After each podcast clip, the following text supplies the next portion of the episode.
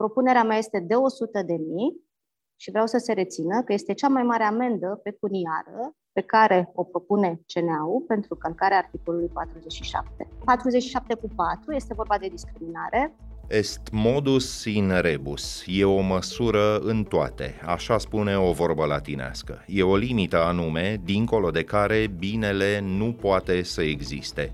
Grație Consiliului Audiovizualului, acum știm exact care e acea limită când vine vorba de demnitatea unei persoane care nu se mai poate apăra. 100.000 de lei, echivalentul la 20.000 de euro, e amenda pe care a încasat-o postul de televiziune RTV pentru felul în care a înțeles să abordeze abordeze moartea la 32 de ani a ziaristei Iulia Marin. E joi, 27 aprilie. Ascultați știrile zilei de la Recorder.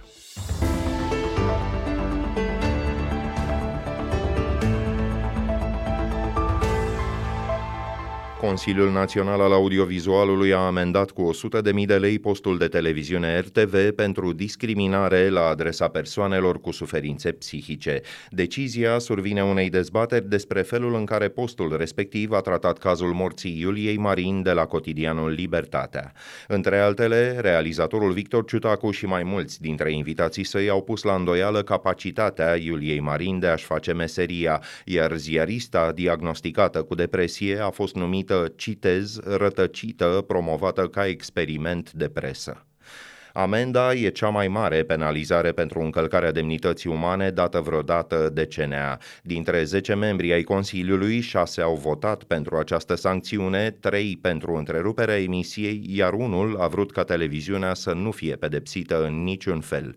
RTV a anunțat că va contesta decizia în instanță. Îi ascultăm pe rând pe membrii CNA Orșoia Borșoș, Mircea Toma, Răzvan Popescu și Nicolae Bălașa. O sumă atât de importantă va rămâne și sper din tot sufletul că poartă un mesaj corect. Mi se pare proporțional. Consider că gândim la fel, adică din acest punct de vedere, postul primește un mesaj de quasi unanimitate din partea uh, deciziei noastre. Discriminarea în acest caz, după părerea mea, vine din neînțelegere, nu vine din ură.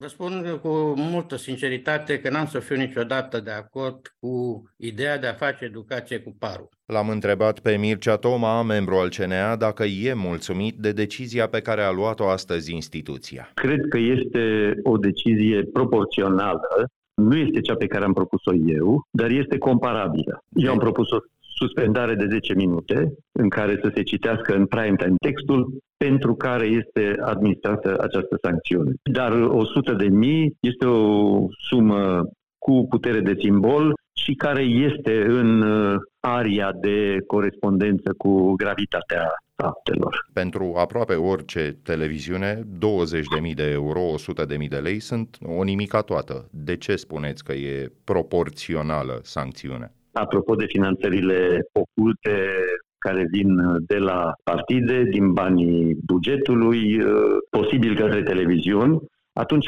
da, aici trebuie să vă dau dreptate. S-ar putea să fie o sumă nesemnificativă. Cu toate astea, ce a fost din punctul meu de vedere important acum a fost un mesaj care să ajungă la public. Subiectul a fost incandescent, emisiunile au generat o reacție puternică în societate, instituțiile statului noi am răspuns cu promptitudine. Caz în care, domnule Toma, se termină sau nu lucrurile aici? Ați primit deja sesizări și în privința altor emisiuni RTV decât cele pe care le-ați analizat, iar postul de curând a anunțat că o să acorde o bursă tinerilor ziariști cu numele Iulia Marin. Da, mă aștept uh, să nu se lase convinși atât de ușor să-și recunoască eroarea, pentru că ei interpretează sancțiunea și tot procesul acesta în care subiectul este victimele colaterale, persoanele cu probleme de sănătate mentală, iar ei citesc acest subiect din perspectiva unui conflict cu entități de ei știute, cu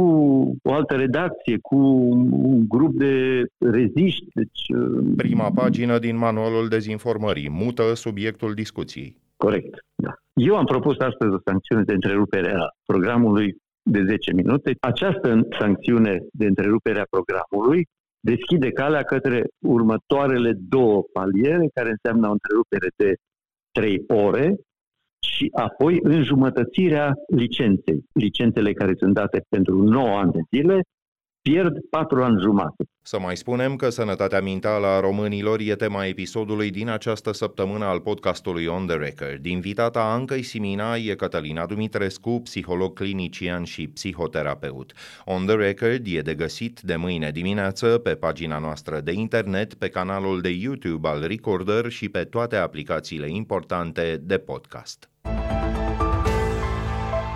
După ce au acceptat ieri ca gândul de repede toate cererile cultelor în privința școlilor primare și a liceelor, deputații din Comisia de Învățământ s-au apucat să îmbunătățească și proiectul de lege privind universitățile.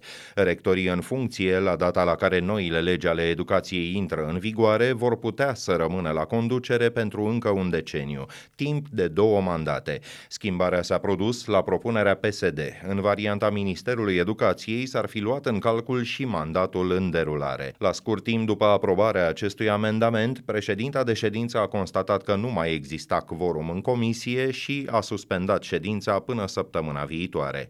După votul din plen, legile educației vor intra și în dezbaterea Senatului. Primul membru al guvernului care recunoaște fie și tacit că finanțările europene din PNRR sunt în pericol e tocmai ministrul investițiilor europene. Marcel Boloș a spus într-un interviu la Europa FM că plata a 140 de milioane de euro din tranșa a doua a acordului riscă să fie suspendată.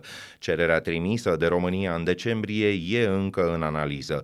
Totuși, Marcel Boloș se declară convins că suma integrală va ajunge în cele din urmă în România. România. A treia tranșă însă e cu adevărat problematică. În valoare de 3 miliarde de euro, ea include condiții precum reforma pensiilor speciale, care, ca multe altele, încă bate pasul pe loc. Schimbări fundamentale sunt necesare și în companiile cu capital majoritar de stat. Din felul în care acești indicatori de performanță sunt uh, implementați, urmează subvențiile. Nu o să fie toate companiile statului care primesc subvenție, dar să fie companii de stat care, înregistrând uh, performanță economică, fie continuă investiții în uh, domeniul de activitate pe care au sau dacă nu au investiții, statul încasează mai mulți bani. Într-un interviu ulterior pentru cotidianul Libertatea, Marcel Boloș a spus că nu vrea să bulverseze sistemul public, dar că numărul bugetarilor trebuie revizuit.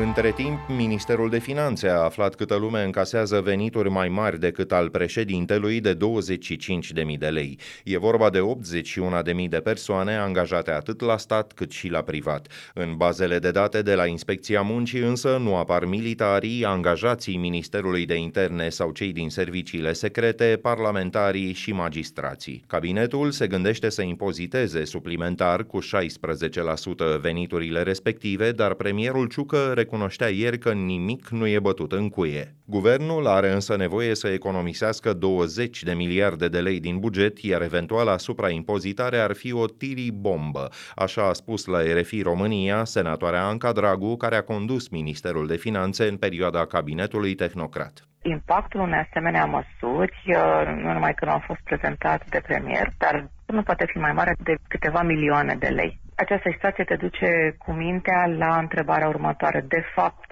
ce dorește domnul Ciucă și PNL-ul împins de la spate de PSD cu anunțarea acestei măsuri. Cu siguranță, intenția este de a introduce impozitul uh, cu cote progresive pe venit pe toate salariile. More than 98% of the combat vehicles promised to Ukraine have already been uh, delivered.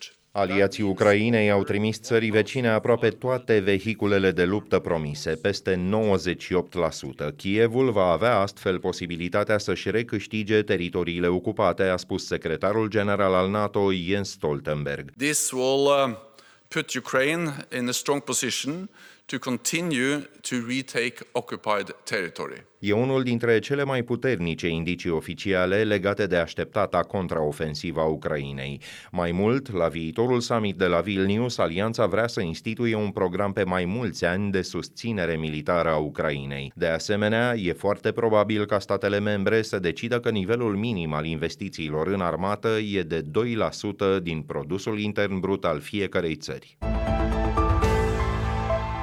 Parlamentul Moldovei a revocat mandatul de deputat al oligarhului fugar Ilan Șor, lider al partidului prorus care îi poartă numele. El i-a acuzat că a orchestrat protestele din ultima perioadă față de guvernul pro-european de la Chișinău.